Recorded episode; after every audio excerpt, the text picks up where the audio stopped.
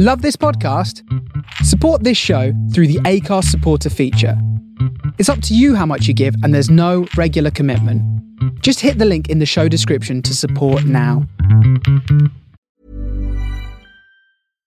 When you make decisions for your company, you look for the no brainers. And if you have a lot of mailing to do, stamps.com is the ultimate no brainer. It streamlines your processes to make your business more efficient, which makes you less busy.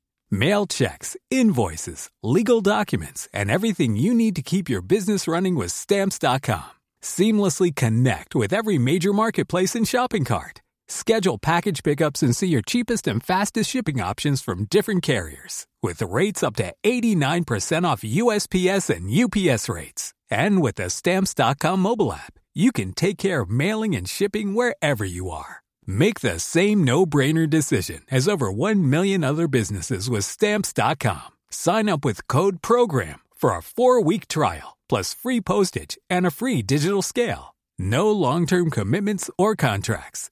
That's stamps.com. Code program.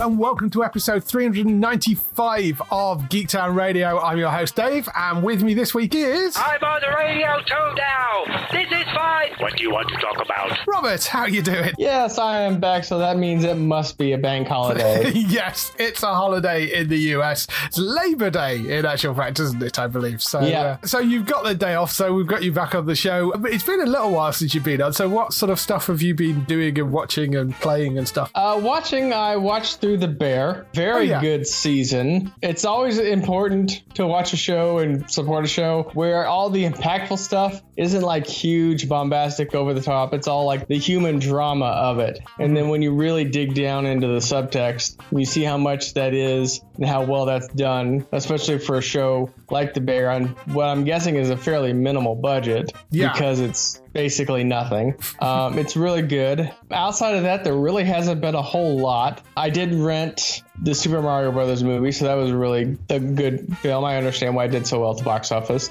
They did have a theater day here in the States where they're trying to like kick start the theater experience. And it was like four dollars a ticket, but they wouldn't let me buy tickets because apparently a whole bunch of places had group sales, and so you can only fight in like groups of like five or ten Oh, and you couldn't buy couldn't buy a single ticket you know that seems slightly dumb. Let, let's be honest the world has gone dumb You feel that is um, true. Yeah. and so you know i haven't seen anything relatively new i had no interest in seeing blue beetle just because Well, the whole yeah. reboot not reboot of the dc universe is kind of makes that pointless Yeah. there really hasn't been anything out movie wise I've wanted to see. TV, we're in kind of a weird start with all the college sports starting up, so not a whole lot So everything gets come out. moved. Yeah, yeah. We don't really have that over here, but in the US, yeah, they tend to shift things out of the way of things like college sport launches. Oh yeah, and that college football started up uh, this weekend, and that's a multi-billion-dollar industry. Um, Yeah. If you ever get a chance, there are some college stadiums that have a bigger attendance capacity than Manchester United Stadium. Yeah. I'm not even joking. Yeah. Like, Michigan and Ohio State, both of those are in like the 110, 115,000 capacity. Yeah, it's really weird. With you look at some of these college things, and I see these reports pop up every so often of like the college has just spent millions on like a new football stadium, uh, uh, like an Mhm. insane, like the same level as a Premiership football team on a football There, there's some stadium. It's coaches. not- crazy. there's some coaches that get like 15 million a year for their coaching contract. Yeah, the college sort of football stuff over there is just nuts. It sort of all feeds into the the NFL, doesn't it? But Mm. because we don't have anything like that over here. I mean, we have under 21s teams and that sort of stuff, but they're not followed and covered in anywhere near the level of the uh, college football over there. It's it's insane that setup. What about game wise? Have you been doing anything? Game wise, it's kind of been uh, taken up by two things. Version 0.9 came out for uh, Farthest Frontier, added a whole lot of new stuff, so I've been playing a lot of that. Yeah, And also a very uh, Chrono Trigger inspired game called Sea of Stars hit Game Pass last week, so I've been playing a lot of that. 16 bit style graphics, your typical JRPG stuff, turn based combat, timed blocks, timed attacks. Like I said, it's, it's you can tell whoever made it was a really big fan of Chrono Trigger. Um, no frog anime, but basically it's a very homage kind of a game to that. And you know, your paste and cut, paint by numbers kind of a plot, but it's a decent enough game. It's basically it's just killing time for Starfield, which unlocks for me in two days. Yes, we'll get onto that because I got early access to it. So yeah, jealous. yeah, we'll get onto that in a minute. Farthest Frontier, though, I've been playing around a little bit with that as well. That's a, a city builder, isn't it? Yeah, I'm kind of in a weird state right now because I'm at tier three, and I need a population of 400 to upgrade to tier four. But every time I get a big influx of uh, immigrants or births, a raid of like 50 pillagers comes in and kills a ton of people and it never really goes anywhere. Yeah, it's a fun early access build that I think when I last time I played through it, you can actually turn the raiders off and I just didn't want to deal with it, so I just turned them all off instead. I'll have to see if I can find that setting. Yeah. It's getting annoying. Because, you know, I just want to be able to kind of build up a, a city and there's enough other things going on, you know, because it's a sort of medieval city builder, so you're building farms and you start off and upgrade the houses and, and that sort of thing. Yeah, but, I finally got that part figured out. Yeah. To where, you know, now I'm on my, I've got my like fourth barn for cows for food and my 12th farm making you know who knows what just so i can do this and that and the other. Yeah they've got quite a nice um, system in that game of the crop rotation mm-hmm. thing which is kind of interesting. They put a lot of thought into that. And it's quite advanced for an early access game. They're on like 0.9 at the moment.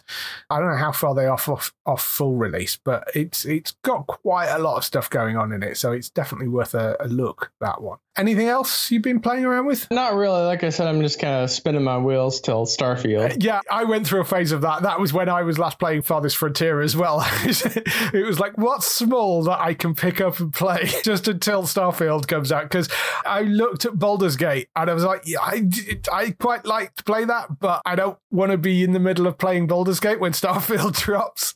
So I was sort of also in the same position of trying spinning my wheels a bit until until that kind of came out. So I was looking. Speaking like, of Baldur's Gate three, there's an interesting exploit that just got uh, shown. So there's this weapon that you can find in the game called Twist of Fortune, mm-hmm. to where it does bonus damage depending on how much gold the monster that you're attacking has. But it's like a one-off use. You have to do a full rest, and then you get one use of it. Right. And so people are reverse pickpocketing and putting like fifteen thousand gold, and they're one-shotting bosses doing that. it's like plus three damage for every 300 gold. So you you know you put 15,000 gold in somebody's pocket, and then all of a sudden that's like 5,000 damage, and then boom, dead. I love the fact that people come up with these wonderfully inventive ways of like exploiting things like that. Yeah, and, and they're not even like breaking the game in terms of like hacking or mods or rules or nothing. It's just yeah. like, oh, here's this. Let's dial it up to 11. Yeah, I love stuff like that. That's brilliant. The other thing I've been playing, uh, which I mentioned last week, was this. Uh, there's this little game called Stacklands. Technically, it's a city builder, but it's also a sort of card game as well. So it's sort of a city builder but with cards laid out on a tabletop. So you have a villager card and you stick the villager card on top of a tree and that creates two wood cards. There are sort of animal cards and they sort of bounce around the screen until you build a barn for them and then they'll sort of stay in one place and they'll sort of bounce around the screen and knock the other cards out of their way and stuff. So it's more an irritant than anything else. There is a sort of overarching plot of sort of this old witch that you've got to go and try and beat and there's an island that you've got to get to. And uh, so it actually surprisingly works quite well for two things which you'd look at and go, well, a tabletop sort of card thing and a city builder really shouldn't work together, but they do. That I was having quite a lot of fun with. And then Starfield came out. So, you know, everything else got dropped after that. Yeah, I haven't heard of that game. I'm looking at it on Steam right now. It looks kind of interesting, but minimalistic, and it's very affordable. But yeah. that did remind me of a stream that Bex did a while back. She was playing For the King, Oh yeah. And so she hired a bunch of foresters to cut down the forest. And in typical Bex fashion, things went epically wrong. Turns out the forest was haunted. The trees came alive and ate all the woodsmen. Excellent. That's what you want. Yeah, I've not played that game, but I know she was messing around with it. It is one that I will pick up at some point because it looks like it's great fun. So uh, It, it's the very definition of the dog sitting in a burning building going, everything is fine. This is fine. that is one that I will go and look at at some point. But uh, yes, uh, Stacklands, I would say if you want a nice little game that you can go and pick up and play around with, it could be a bit frustrating at times just because it could be a bit difficult, but it's a really interesting idea and uh, very much enjoyed playing around with that. As I've mentioned a few times, the main thing I've been messing around with is, of course, Starfield, because if you paid a little bit of extra money, you got early access. So I paid the extra and got the early access because I wanted to get on the sun as soon as I could. yeah, $30 is not a little bit of extra. That's fair enough. No, you do get some other bits and pieces with that as well. But I mean, the one of the main benefits was the, the early access because that's the deluxe edition, basically, you paid for that. I've been playing around with that, and it is, of course, the big new release from Bethesda. And I would say it is a Bethesda game through and through with all the pluses and minuses that come with that. First of all, it is massive. I'm about 25, 26 hours into it at the moment, and I barely feel like I've even scratched the surface of the stuff that there is to do in that game. I read online that the main plot line is anywhere between sort of 40 and 60 hours, but Which is going to be average for pretty much any game. yeah, but that's just the main plot itself. And there are other plot lines that I've already started following, which are getting up there with being probably a good 10, 15 hours on their own. So I don't know how many of those sort of things are, or whether I just happen to stumble across one. But if you know anything about the other Bethesda games like Skyrim and Fallout, you'll know so much of the fun comes from ignoring the main plot and just doing other things in those games.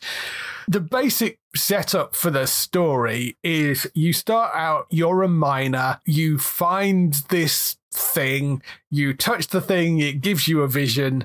The thing is apparently some sort of alien tech, which I mean, I'm not really giving anything away because this is All from the been- trailers and yeah, and, and all in that stuff. Yeah, person from this exploration group called the Constellation shows up and invites you to join them, and so you can find more parts of the thing to find out what it does. Essentially, that is the setup for the main plot.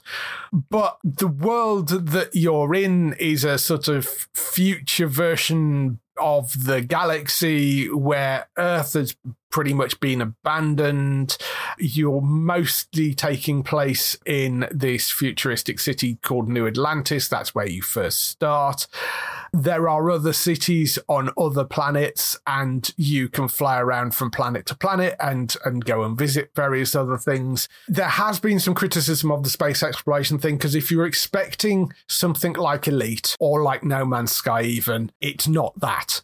The getting from planet to planet is basically clicking the planets in the map more than anything else. I mean, you do have a ship, and the ship customization stuff is ridiculous. You can build all sorts of weird and wonderful ships that serve as a sort of home base for you and add bits on and create all sorts of things for that. There'll be wonderful designs if you go and sort of check out online. You've seen all sorts of designs for that sort of stuff. But in reality, you, you're not really traveling through space. In terms of you actually traveling from planet to planet, there isn't a sort of warp effect and you see in the cockpit. You know, like uh, if you've played, I don't know whether you've played the Star Wars games, for example, the way that they cover the cut sequences and the loading sequences in that is you're sitting in the cockpit. It's a bit like with Mass Effect with the elevator rides. If you've ever played that game, the way they covered the cut sequences and the loading in the next bit of the game was you got in an elevator and you'd have these cute little conversations between your group. There's none of that here. And I do feel that's a little bit of a missed opportunity. I mean, it doesn't take very long to load the next planet or anything. It's relatively quick, but you also sort of feel that it breaks the immersion a little bit. And that side of things, I think they could have handled a little bit better.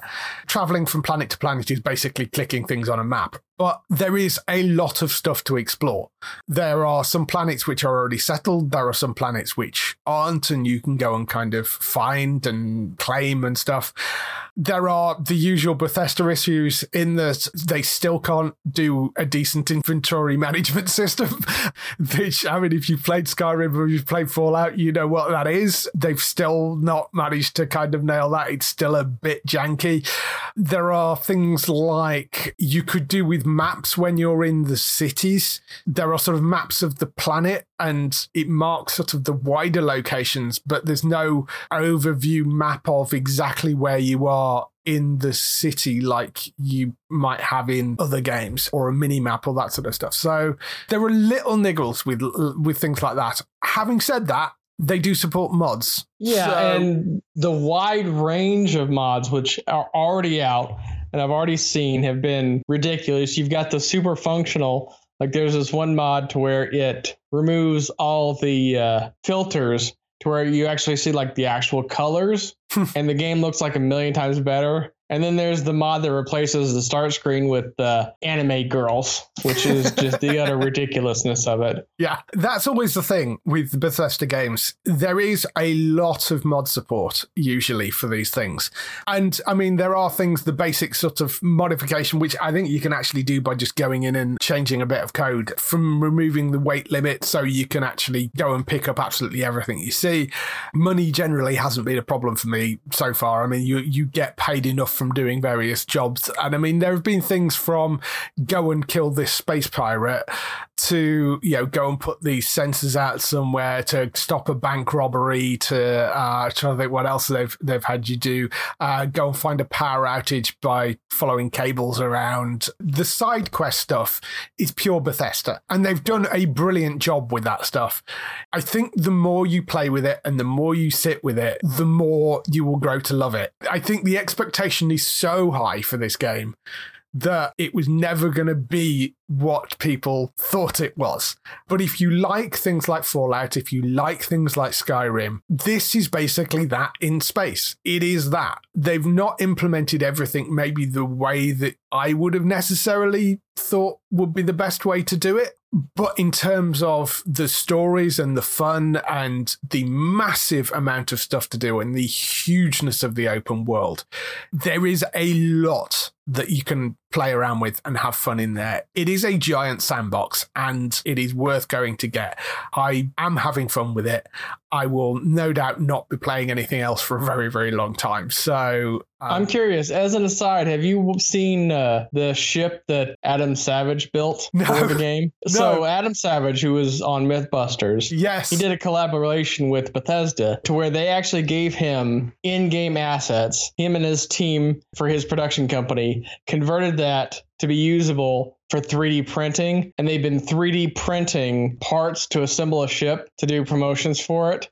So some of the shots that you've seen for like the live action trailer or whatnot are that ship that he's built, and they've been going very detail into some like the old school physical modeling builds for doing that stuff. And it's utterly fascinating that even with all the modern technology, if you just build the damn thing in real life and not CGI it, it just looks so much better. And yeah. it's on his YouTube channel, so you should check that out if you're at all interested. Yeah, that that would be quite an interesting one to, to do. And I mean, if you look around in terms of the shipbuilding stuff, we've seen people just come up with some very, very cool looking designs.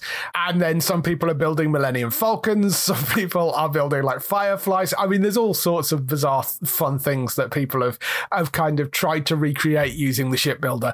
So there's a lot of stuff you can spend hours messing around in there. Uh, that's been really fun. And I mean, you you can also, as well as doing all that sort of stuff, the ship isn't your only home. You can have apartments on planets. You can go and build outposts. You can assign people to outposts to collect stuff.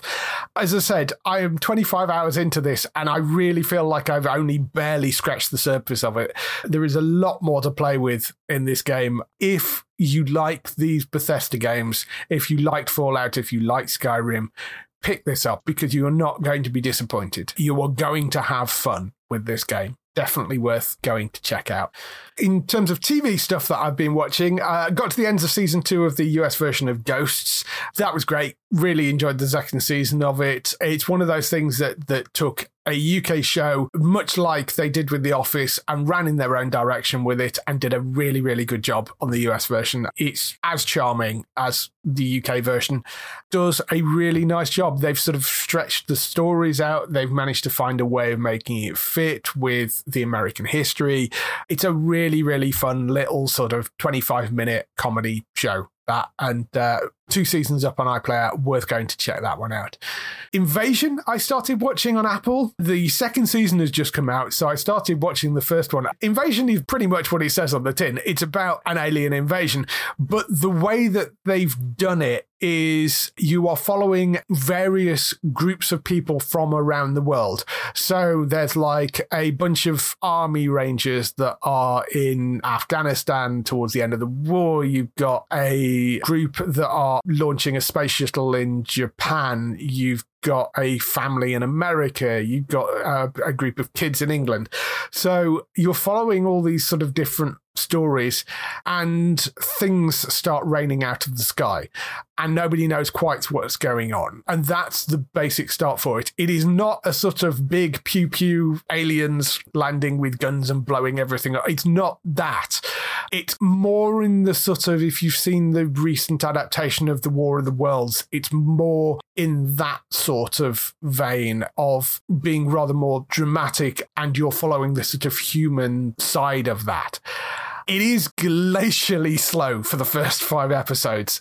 It's one of those things that I kind of looked at and thought, you know, what they actually do is they jump from story to story to story. So you get a little bit of each of them in each episode. I do wonder if they would have been better off in the first five episodes actually separating the stories out and like focusing one episode on each, you know, the family in America, the kids in the UK, and done an episode on each of them rather than splitting them all up because it's one of those things where it gets to an interesting point in that one group story and then suddenly it cuts away to like another thing and you're like no no i wanted to see what happened at the end of that. So it's a bit frustrating but after those first five episodes, it does start to build up a bit more momentum and moving forward a little bit. I'm on about episode eight of that first season, and I can see why it turns some people off because it, it is a bit of a slog getting through those first few episodes because it can be really, really, really slow. But it's well crafted. It's just that's a bit of a drag. So I'm enjoying it, but I sort of want to get to end first season. I will take a look at the second season as well.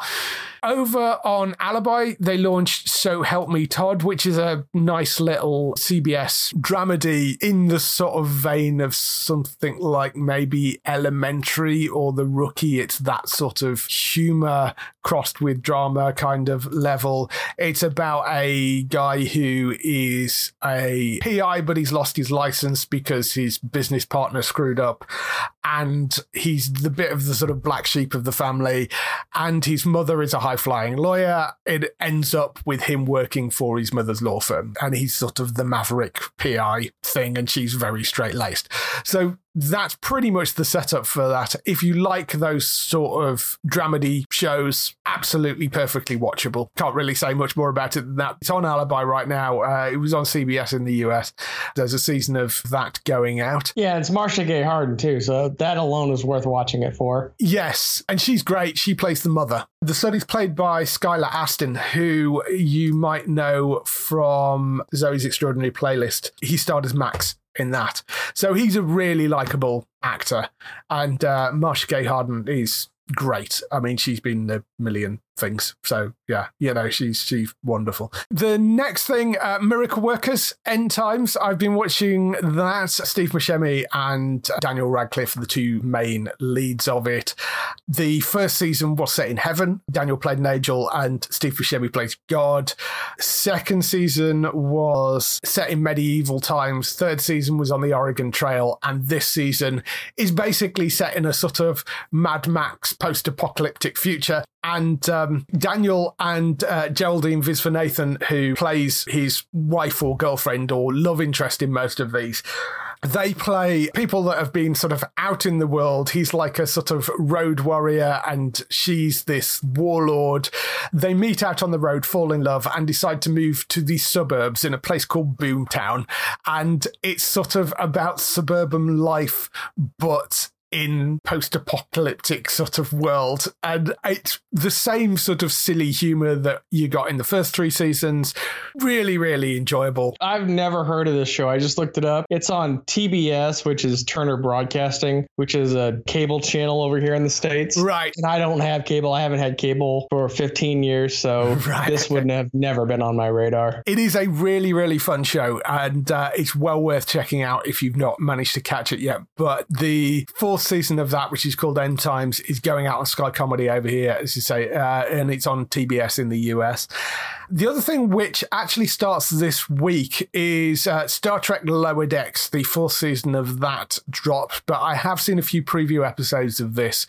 It's a really, really good opening episode. It has the crew of the Cerritos who are assigned to assist the caretaker on the voyage of, uh, well, it, it says a historically significant starship in this, so I won't give any more away than that. But it's a wonderfully fun, really messes around with uh, some of the sort of historical stuff as they do with Lower Decks. Really great opening episode. And uh, also, there are promotions in the works this season as well. So uh, the some of the crew get promoted, which is also quite interesting. And it looks like they are actually making that a permanent thing. There's a few things changing in it, which sort of makes sense. And I'm glad they're not just using the sort of Simpsons trope of everybody stays basically the same from episode to episode. They are actually kind of moving things on and uh, having some of the characters get promoted and stuff. Lower Decks is brilliantly funny and uh, highly entertaining. So if you're a Star Trek fan and you've maybe been avoiding it because it's a comedy, don't because it is very, very Trek in its own right. It's also hilarious that they made a whole show that's in its fourth season from a one-off Next Generation episode. I think it's actually called Lower Decks. Hang on, let me look it up. Oh, yes, you're right. I don't know whether that was initially the inspiration for it, but certainly, yeah, there there was a, a Next Generation episode that was sort of based around the Lower Decks, and I'm so glad that they've kind of run with that because it does make for a really, really entertaining show. What I like is they managed to keep the comedy, but also keep it very Star Trek as well and not tread over the canon too much. They do a really, really good job of balancing that out. Lower Decks is out later this week. It's out on Paramount Plus over here and it'll be on Prime Video as well here. So uh, it's a couple of places you can watch it. But the first three seasons are now on Paramount Plus as well. So you can go and check that out over there. That's all the stuff we've been doing this week. Let's move on to some TV and film news.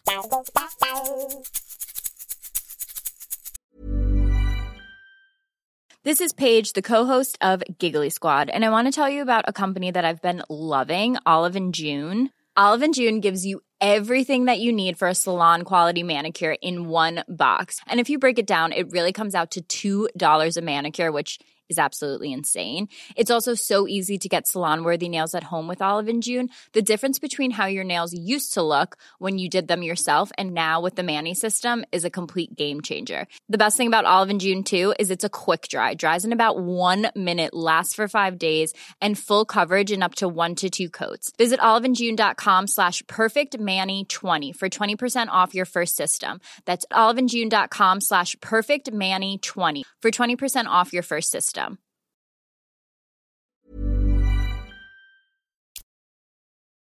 So we kick off the TV and film news with renewals, cancellations, and pickups. There's been a couple of cancellations. How I Met Your Father has been cancelled by Hulu after two seasons. The Great also cancelled by Hulu after three seasons.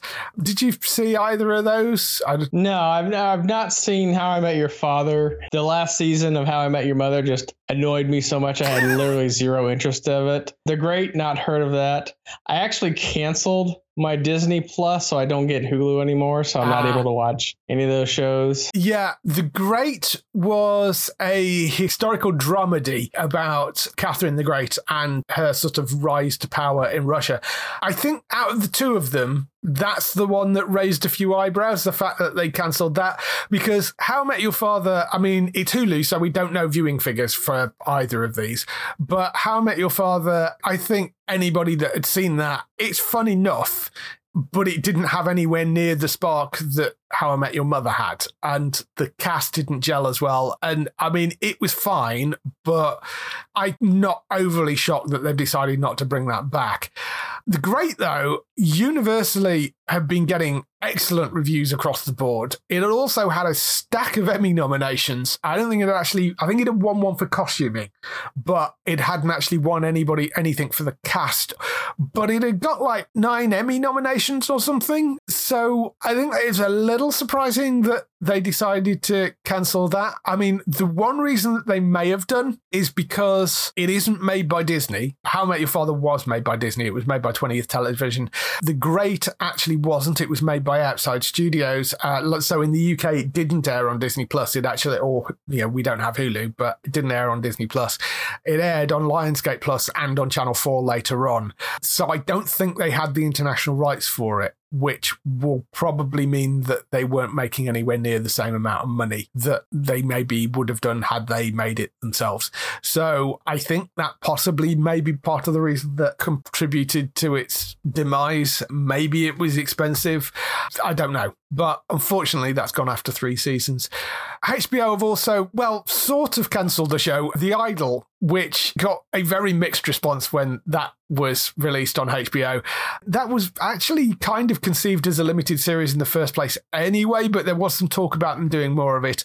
That's now definitely not happening. So uh, they're not bringing that back. So The Idol won't be returning. There are a couple of renewals. Lincoln Lawyer has been renewed for season three on Netflix, which I'm very happy about because that's another good dramedy.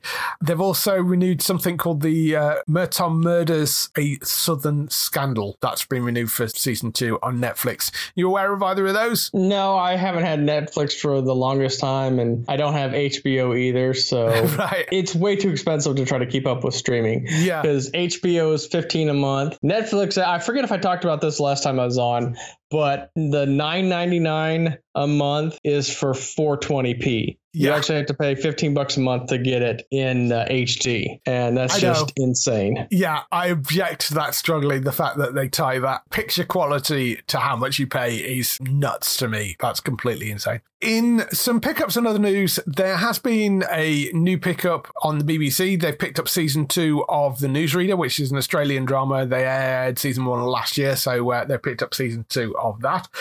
Disney have shuffled some shows around as well. So Loki season two, that date is staying. That's still the 6th of October, so we're still getting that then. What If season two, which was originally way, way back set for early 2023, is now going to be released in December this year, so sometime around Christmas. Echo, which was originally supposed to be November 29th, they've moved that to January. X Men 97 was supposed to be autumn. That's now been moved to early 2024. Agatha, which was originally supposed to be winter 2023, have been pushed all the way back to October 2024.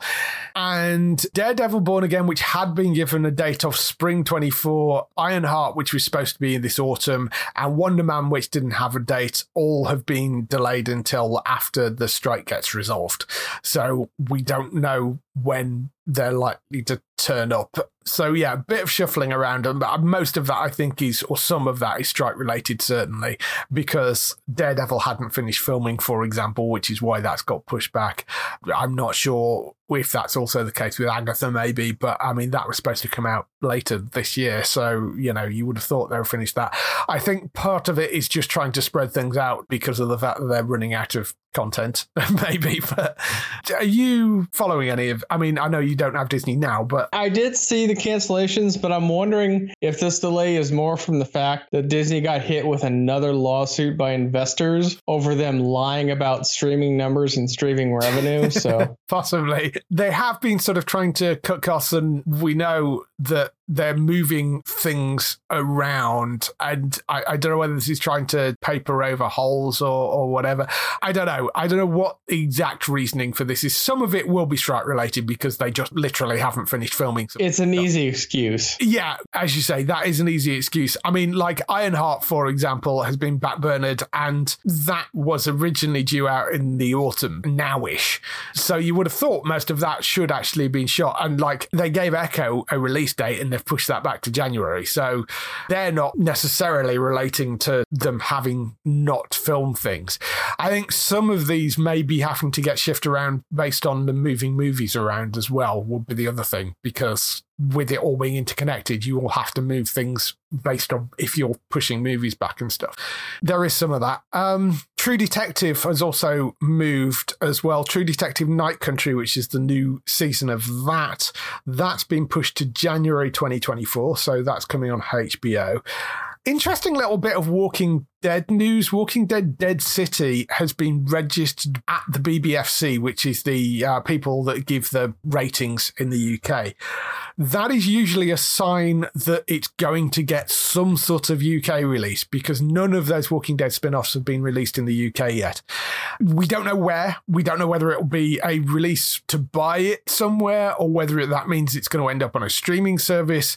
But it does sort of indicate that it's going to be coming out because otherwise they wouldn't have rated it because I think they have to go and actually request that the thing is rated. So it would seem that it's going to pop up at some point somewhere, but other than that, we don't know. Over on Paramount Plus, Yellowstone. Have you heard any of this, stuff? Stefan? Whether you've seen any of Yellowstone? I've not seen it. I have heard backdrop drama for that. Yes. Uh, outside of that, I don't really know Yeah. anything about the whole thing. So, if you've not been following all the drama at Yellowstone, basically the series was supposed to be continuing, and they're on the fifth season. They then announced that the fifth season was going to be the final season because Kevin Costner didn't want to do it anymore. And weirdly, this sort of came out of the child support hearing because he's getting divorced at the moment and he had to testify uh, at his child support hearing. So the part of the divorce proceedings. So some of this sort of news came out of that. And he was talking about, they were obviously talking about incomes and like what he was working on and that sort of stuff. So Costner said he had every intention of returning for a sixth season, but he said, I couldn't help them anymore, was the way he phrased it. We tried to negotiate, but they offered me less money than for the previous seasons. He claimed there were also issues with the creative. So it sounds like he just wasn't happy with where it was going and they tried to offer him less money than he'd been paid previously.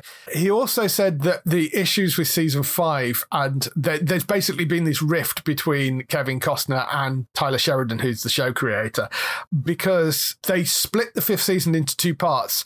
That kind of upset him because there was a show that I was filming once a year and now suddenly I'm filming it twice. He's got a feature film which he's working on as well, which is his own feature film, and he planned to shoot that in between season five, parts one and two, but they still hadn't finished shooting the first half by the time that he was due and scheduled to go off and shoot his movie. So that kind of screwed him over and also said that there were no scripts written for the second half either. So it sounds like things have been a bit disorganized according to Costner at Yellowstone. And he's basically just gone, stuff this, I'm just walking away. So what they're now doing is they are ending Yellowstone at season five, and there will be a new show which will take some of the cast over from the original show, but will have a new lead who is rumored to be Matthew McConaughey. I think they were working on trying to get in as the new lead. Obviously, all that is completely on hold until after all the strike stuff is resolved, but there is that. So, drama and stuff. But if you were wondering what was going on with Yellowstone, that's what's been going on with Yellowstone. And the other bit of news that came out was The Last of Us season two is apparently all set and ready to go, but obviously they can't do anything until the strike ends, according to Neil Druckmann. So they apparently are all prepped for that and they can start shooting pretty much as soon as the strike is all resolved. But that is good news, at least for that. Speaking of the strike, we're obviously been keeping you up, trying to keep you up to date with what's going on with that. one of the news stories that came out was uh, Actors Union, SAG-AFTRA, are apparently also, or were apparently also in, in, negotiations with uh, the video games companies about a deal. And it's looking like there is a distinct possibility they may strike against the video games companies as well. They've basically reached a stalemate of the deal of that. It was some of the similar issues that they're having with the Hollywood studios over wages and guaranteed amounts of uh, pay for the work that they're doing and also on AI as well. And I mean, arguably, video games and AI are, probably slightly more difficult. And the stuff to do with the licensing of scanning people's face and using that and all that sort of stuff, that's a lot trickier when it comes to the video game things. The announcement on Friday said the union had been asking video games companies for an 11% increase in rates paid to video game performance. They also are asking for protections from AI, which they say poses a threat to the artist's future work and careers, as well as better working conditions, which is pretty much everything that they've been asking for from Hollywood as well. In a statement to the BBC, a spokesperson for the Tanks video game company involved in the talk said that all sides were seeking a fair contract that reflects the work done by performers. I mean, whilst this sort of stuff, particularly with the AI and the usage of people's faces and that sort of stuff, it's in its infancy in the movie stuff. With the video games, I can sort of see why that's going to be a bigger sticking point because if you're the lead in a video game and they're actually using your face, you want to be kind of careful of what you've signed up for there and what they can actually use that for moving forward. And I mean, it's no surprise that the two companies that get named in this are Activision and Electronic Arts because I mean, the way that they've treated people in the past, it doesn't surprise me that those are the two companies that are coming out on the wrong side of this. Yeah, it's like there's a weird contest between those two companies on who could be the worst. yeah, there really is. And I mean, I hadn't even realized that the Actors Union dealt with the video game side of things because I mean there has been all sorts of I mean I remember even going back as far as things like GTA 4 the actors talking about how badly they were paid for those sort of games um, the the actor that played the cousin I remember particularly spoke out about it they record an awful lot of stuff for that and they're used all over the place and I don't know what they get back from it but it's nowhere near as much as you think it probably should be I suspect I can sort of see why they're fighting there. So I mean, we'll we'll see what happens with that. But yes, there could possibly a strike between the actors and the video games as well now. I mean, obviously that's not going to have as bigger Sarah impact as it has done on Hollywood, but it's still going to have some sort of impact. There is some good news on the strike front. AMC networks, of all people, uh, have actually struck a deal with SAG AFTRA to get some shows back to work. So the Walking Dead spin-offs and Interview with the Vampire, they will go back to filming. Interview with Vampire will resume filming its second season in Prague. Daryl Dixon, that will film its second season in Europe. And Walking Dead, the one who lives, which is the Andrew Lincoln, Danai Gurira, Rick and Michonne thing, that was basically finished but had some post-production work left to do and that required some voice work from the two actors. So they've got dispensation to go back and finish that. They've struck a deal directly with the union to allow them to go back and work. There have been a few things that a few shows and movies that have managed to strike direct deals with the union. In a lot of cases, it's it's when they are filming outside of the US and when they're filming with a lot of cast members who aren't SAG AFTRA cast members where they're like filming in the UK. So, for example, Game of Thrones, uh, House of the Dragon is still filming because most of the cast there are equity members rather than SAG members. There have been a few places where deals have been struck where you've got one or two actors that are maybe SAG and the rest of them aren't. So, they don't want to hold up the entire production for a bunch of other people in a different country. They've come to an agreement of deal to be able to get those back working again. It does bring up the interesting point that one ex Hollywood exec suggests, which the biggest sticking points we've been talking about previously with this strike has been the amount of money that they are paid from the streaming services. Because, uh, you know, and the streaming services are, are claiming that they can't pay them these ridiculously small amount extra based on the popularity of the shows, which is what they do in network TV. And one ex Hollywood executive basically said what the TV networks, so are you talking the sort of, you know, Fox, NBC, CBS, CW, ABC, what those guys should actually do is just ignore the streaming services and go and do a deal directly with the union themselves. So at least they can all get start working and they can all go back to work which would alleviate some of the pressure off the networks. And hopefully, as long as SAG gets a decent deal out of them, it also potentially puts pressure on the streamers because it means that they're being cut out of the loop and they're the only ones that can't get content out. That's an interesting idea. I don't know whether they'd ever do it, but I think that would be uh, one way of moving forward. I don't know whether you've been following any of the strike stuff. Well, here's the thing with the strike, and this is a, something that you kind of know, but you don't really want to admit is that the companies want this strike and they want this strike to last as long as possible because it gives them a perfect excuse to cancel shows that they know are going to fail under the guise of it's the strike's fault, not we know this is absolute garbage. We can't cancel it because we're going to lose too much ESG score or politics or whatever. So we'll just blame the strike. And Yeah. you can see that in the fact that the last eight Disney movies combined have lost over a billion dollars. The ratings for all their Disney Plus shows are just absolutely cratering to where on Rotten Tomatoes, the, the final episode of Secret Invasion is rated like 9% now. Still gets a 7 out of 10 from IGN, so I don't even look at. IGN anymore. And that's the reason why I canceled Disney Plus. Oh, do you like Willow? Okay, well, we'll bring it back, but we'll shit all over the character.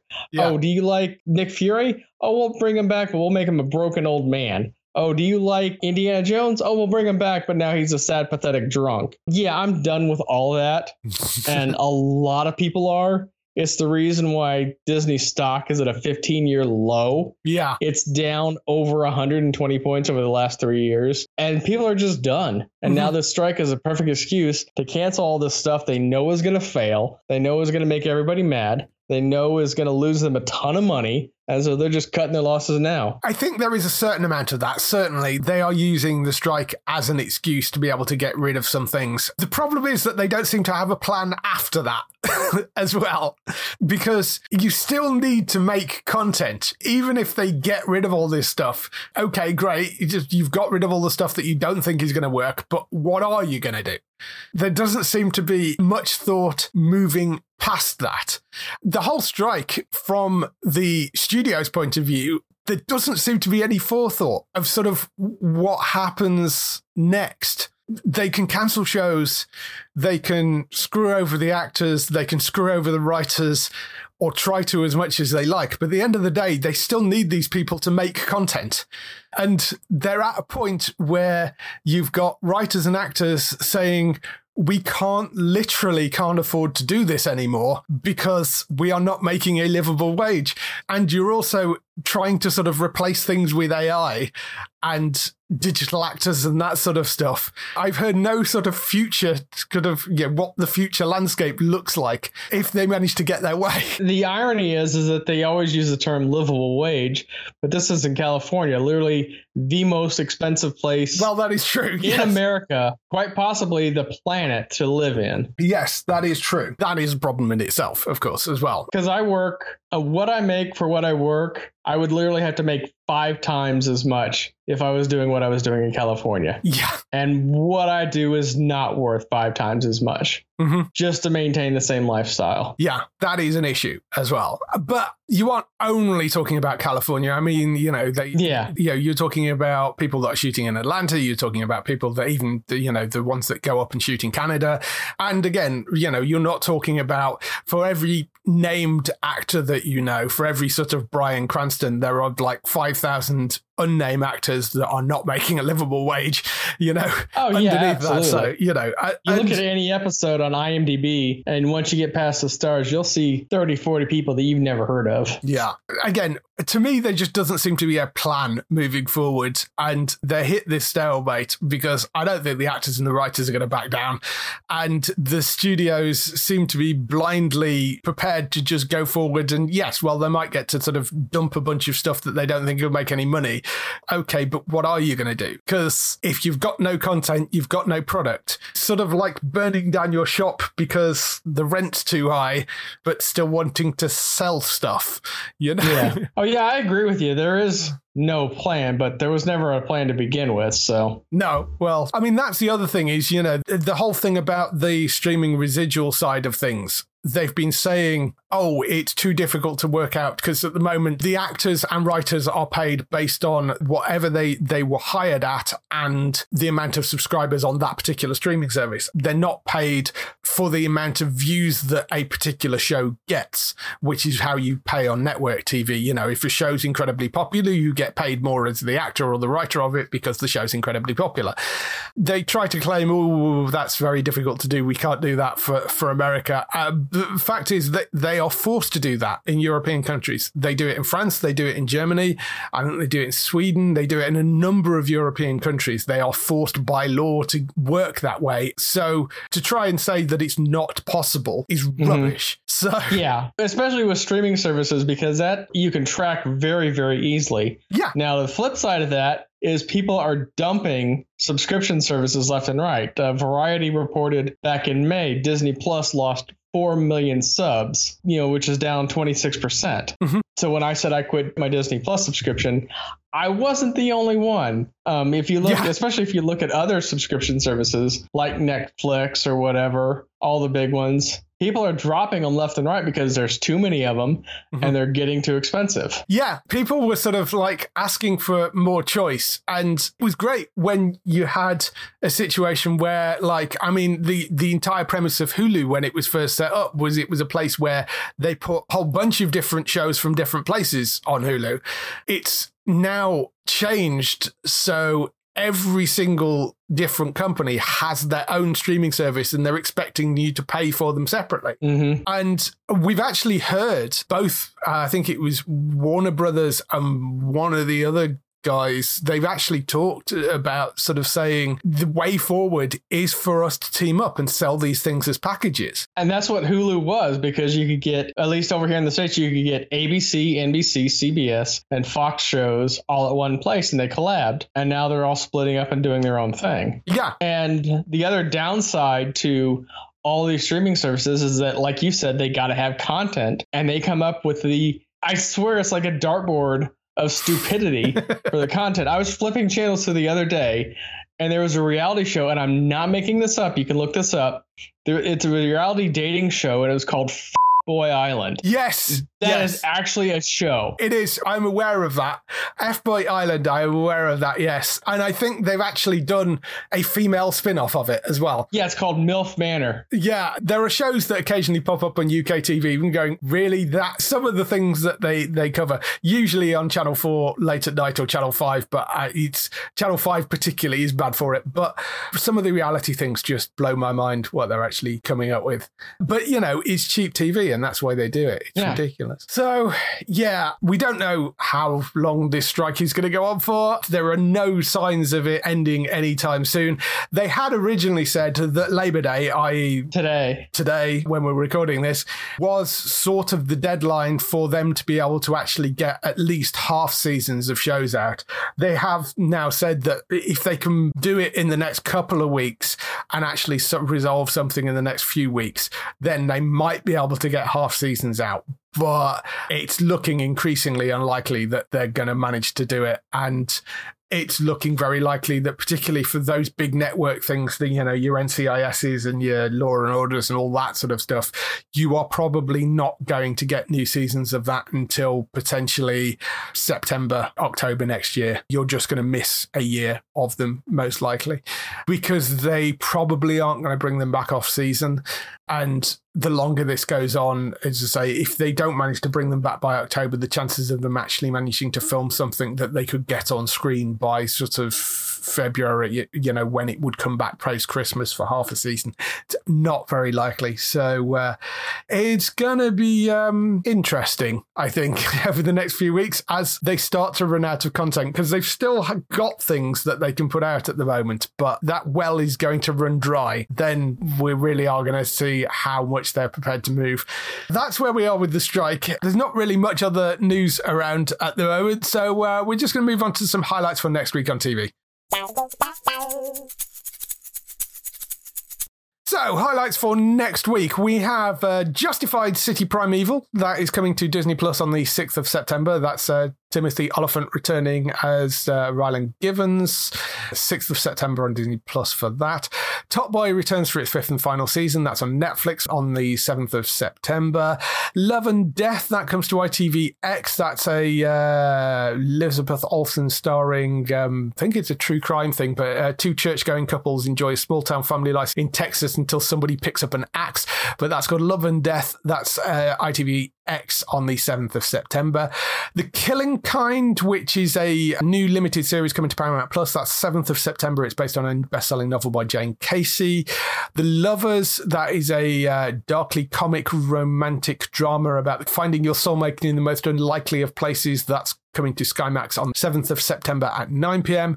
Virgin River returns for its fifth season. That's on Netflix on the 7th of September as well. And uh, pretty much everything, 7th of September. And uh, as I mentioned earlier, Star Trek Lower Decks, season four of that lands 7th of September on Paramount Plus. Yeah, I did find that on IMDb. It's season seven, episode 15 of Next Generation. It's literally called Lower Decks. There a mission go. of the Enterprise is seen through the eyes of junior officers who are up for promotion as questions of duty and honor arise among them. Yeah, so that was sort of, I think, the uh, inspiration point. I think you're probably right for it. But um, yeah, it is a brilliant, brilliant show. Season four is great. It's a wonderful opening episode as well.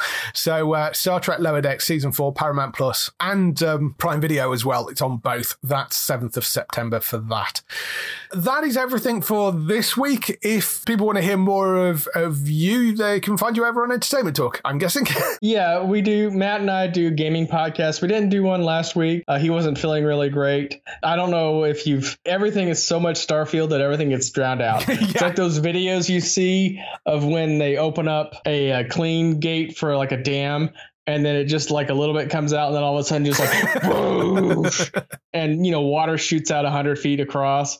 That's kind of what my uh, YouTube feed is right now for anything. Yes. It's all Starfield, Starfield, Starfield yeah. Tips, tricks. Here's this, here's that. Here's this Easter egg, and I'm just like blah blah blah blah blah blah. I don't want to say. don't spoil it. Yes, yes, that is the problem when it gets out early access. So uh, yes, there is. Uh, hopefully, I got through my talking about it without too many spoilers. But there is uh, a lot of Starfield stuff out there. But um, Starfield officially releases on the sixth. That's the Wednesday. So um, yeah, it, it will be out very, very, very soon, and uh, you can go and play around with that. Unless you bought the early access stuff, and then you can get it there. And go and find Robert over on uh, Entertainment Talk with Matt for lots more podcasts over there. Bex, you can find on twitch.tv forward slash Trista Bytes. That's B Y T E S. She is uh, streaming every week. She uh, is now out of the airport in Germany that she was stuck out for a number of days. She is back home in the UK, so she is actually streaming again. So you can go and check her out over on twitch.tv forward slash Trista Bytes. And Daryl, you can find over at HollywoodNorthNews.net for all those TV series you love, which are shot in Canada. For us, you can go to the website at geektown.co.uk throughout the week and see all the latest air date information. If you want to get in touch with your questions or comments, email us on podcast at geektown.co.uk. Leave a message on the website post. Find us at Geektown on X, Twitter, whatever we're calling it these days. Uh, on Facebook at facebook.com forward slash geektown. On YouTube at youtube.com forward slash geektown. On Blue Sky at Geektown. On Instagram at Geektown UK. On TikTok at Geektown UK. And on Threads at Geektown UK. That is everything. We shall see you next week. Bye bye. Bye bye.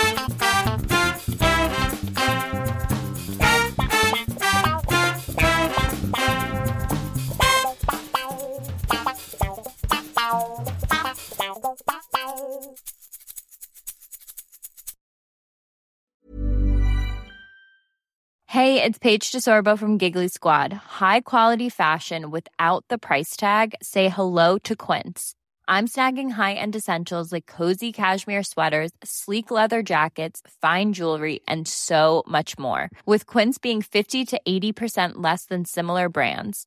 And they partner with factories that prioritize safe, ethical, and responsible manufacturing. I love that. Luxury quality within reach. Go to quince.com slash style to get free shipping and 365 day returns on your next order. Quince.com slash style.